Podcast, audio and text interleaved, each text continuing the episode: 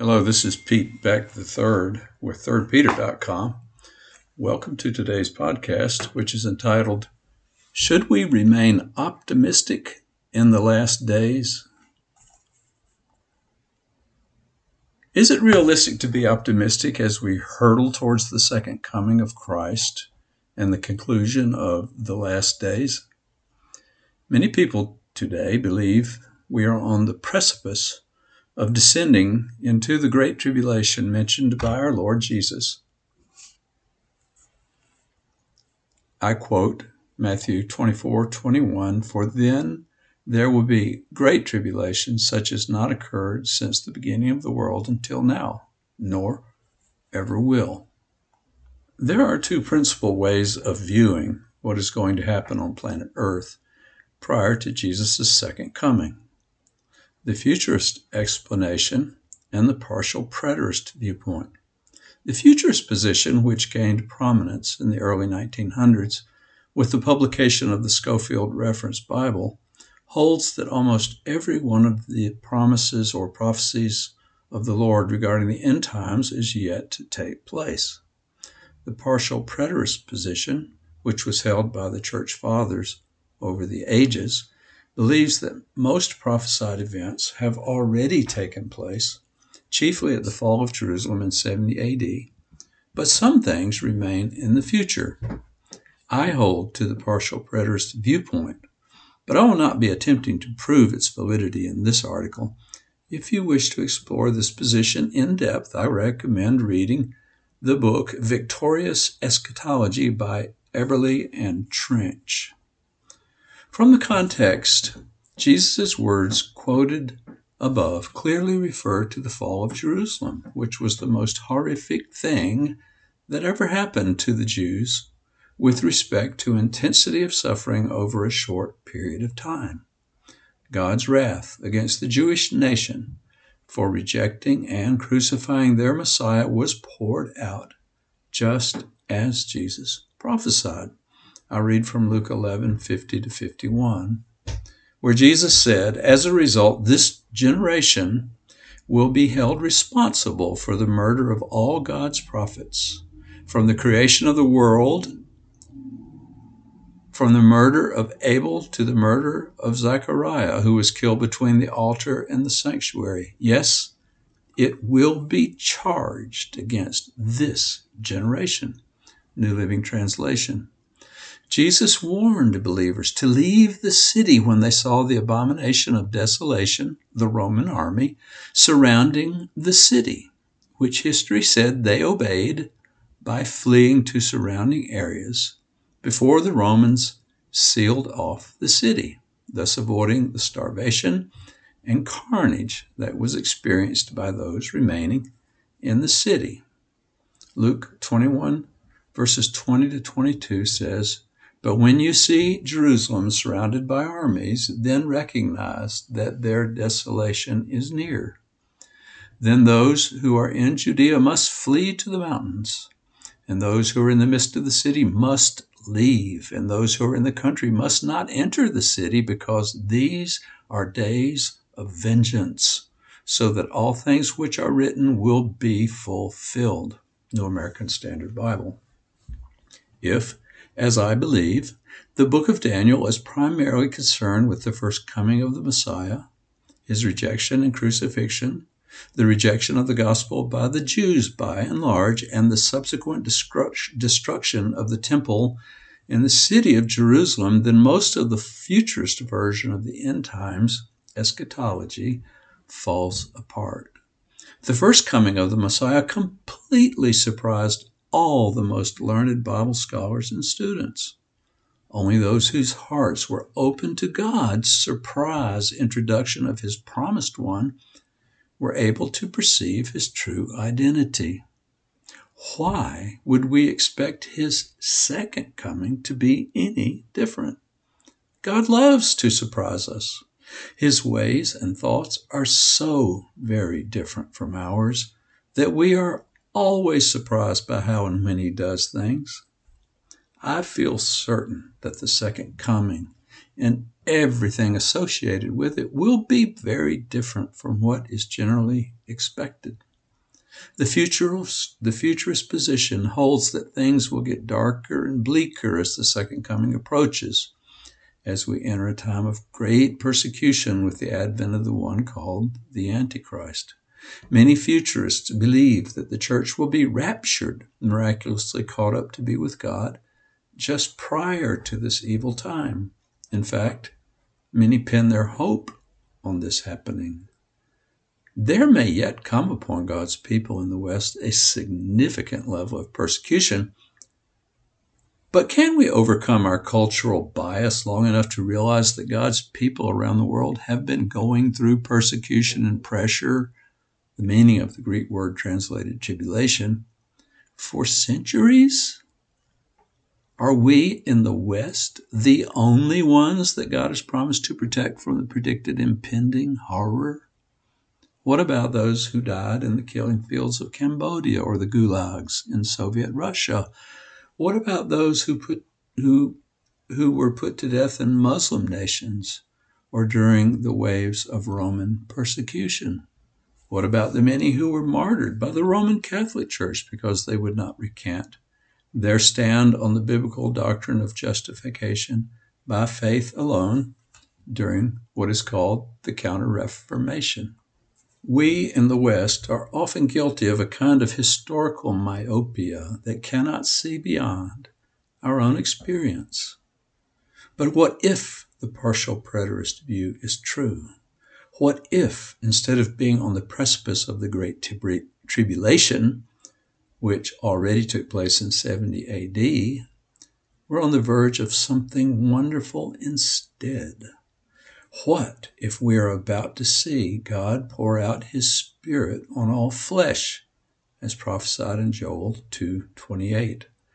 What if we're going to see the knowledge of God's glory fill the earth as the water covers the sea. Habakkuk 2.14. What if God is about to turn the tide, much as he did when he drowned Pharaoh's army in the Red Sea or when he raised Christ from the grave? Jesus rose from the dead as the glorious and powerful Son of God and Lord of Lords, having disarmed and humiliated Satan and all his servants. Colossians 2:15 Nevertheless he left much for us to accomplish on his behalf. After a short time here on earth with his disciples, he ascended to heaven where he sits at God's right hand, waiting for his Abba Father to complete the crushing of his enemies. Psalm 110:1 says, The Lord said to my Lord, Sit in the place of honor at my right hand until I humble your enemies, making them a footstool under your feet. New Living Translation. Jesus and the early church understood this verse to apply to Jesus. Mark 12:36 and Acts 2:34 and 35. And so should we. The time since Jesus' ascension and the pouring out of the Spirit at Pentecost has been a time of Jesus' waiting for his Father's perfect timing to complete the process of crushing the head of the serpent. Genesis 3:15. We, the church, will participate in that final victory as taught by the apostle Paul in Romans 16:20 where he wrote, "The God of peace will soon crush Satan under your feet." The grace of our Lord Jesus Christ will be with you. English Standard Version. Since the fall of man in the garden, unregenerate humanity, under the inspiration of the chief rebel, Satan, has been trying to throw off God's rule and be his own God. Babel was a first concerted effort to pull this off, which God crushed. Today, we see another, perhaps final, last days push toward a globalist anti God government. But the Lord, who sits in the heavens, will not have it. He laughs at the futility of it all. And so should we. Psalm 2 1 through 6 says, Why are the nations so angry? Why do they waste their time with futile plans? The kings of the earth prepare for battle. The rulers plot together against the Lord and against his anointed one. Let us break off their chains, they cry, and free ourselves from slavery to God. But the one who rules in heaven laughs. The Lord scoffs at them. Then in anger he rebukes them, terrifying them with his fierce fury. For the Lord declares, I have placed my chosen king on the throne in Jerusalem, on my holy mountain. New Living Translation. Jesus is the appointed king who currently rules from heaven. His rule will soon be extended and enforced more fully on the earth as well, just as he taught us to pray, Thy will be done on earth as it is in heaven.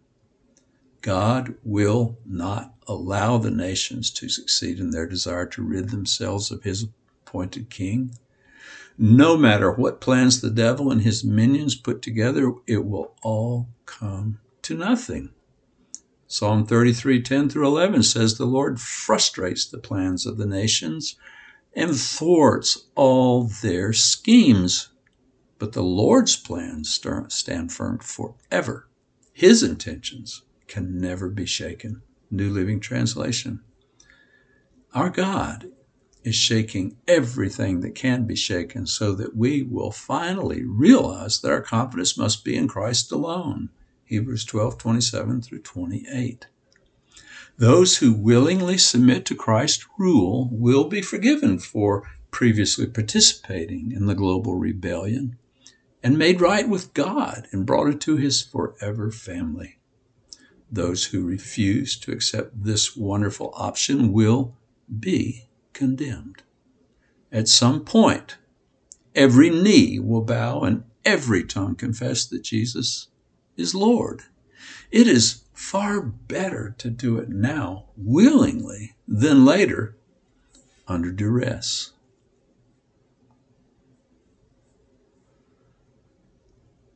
It says in Philippians 2 9 through 11, Therefore God elevated him, Jesus, to the place of highest honor and gave him the name above all other names, that at the name of Jesus every knee should bow in heaven and on earth and under the earth, and every tongue confess that Jesus Christ is the Lord to the glory of God the Father. Philippians 2 9 through 11, New Living Translation.